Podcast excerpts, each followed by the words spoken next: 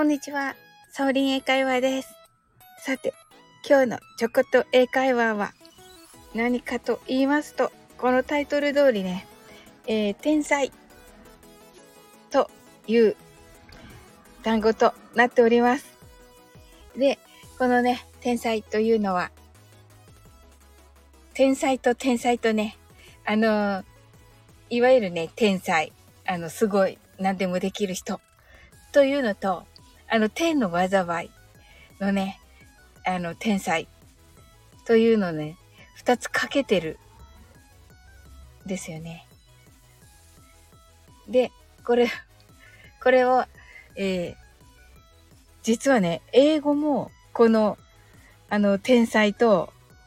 すごい人っていう意味の天才と、あの、このね、天の災い、いろんなね、あの、超現象っていうか、そういう感じのものとね、なぜかリンクしているというね、ものとなっておりまして、結構ね、新しめのものだと思われるんですが、フェノームと言います。はい。ご存知でしょうか？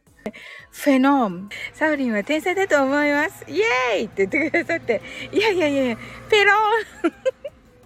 思ってない。でね、えー、英語はフェノームと言います。この音の響きからね、わかる通り、いわゆる、もともとは英語ではなく、ラテン語だと思いますね。そういう、ま、あまあ、いわゆるね、その嵐とか、そういうね、大雨が降るとか、そういうね、もう、あのー、センセーショナルなね、なんとか旋風みたいなね、感じとなっておりまして、あのー、そういう自然現象のことを普通言うんですけれども、もうね、あの、疾風怒涛とかね、突風が吹いてるとか、そういう感じで、上場現象、自然現象というのをね、フェノメナというのですが、メジャーリーグの大谷翔平選手、メジャーリーグの、えー、公式ホームページにもよくね、あの、翔平大谷 is a Japanese phenome とね、ね、天才と天才というね、のに、あの、がね、実はね、日本語の天才と天才という感じでね、あの、英語ではね、この天才という表現、最近ではフェノームと表現されています。で、どういう感じの方に使われているかというと、まあ、大谷翔平さんがね、あのー、えっ、ー、と、メジャーリーグの公式ホームページでね、このように紹介されております。はい。大谷、え、翔平大谷 is Japanese phenom のような感じでね、えー、紹介されております。まあ、これはもう嵐のようだというようなね、感じで、えー、使われている表現となっております。どちらもね、天才というね、あの、もう本当にこ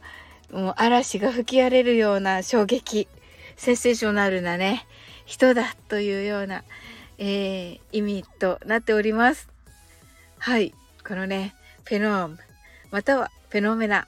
というね、まあ、最近のおそらく新しめの英語となっております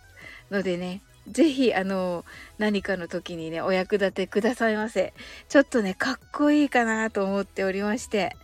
ねえ。うん、なんか、わーみたいなね、感じで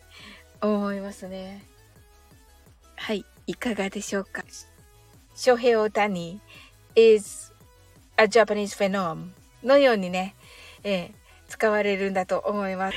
うん、という感じでね、あの覚えてくださったら嬉しいかなと思います。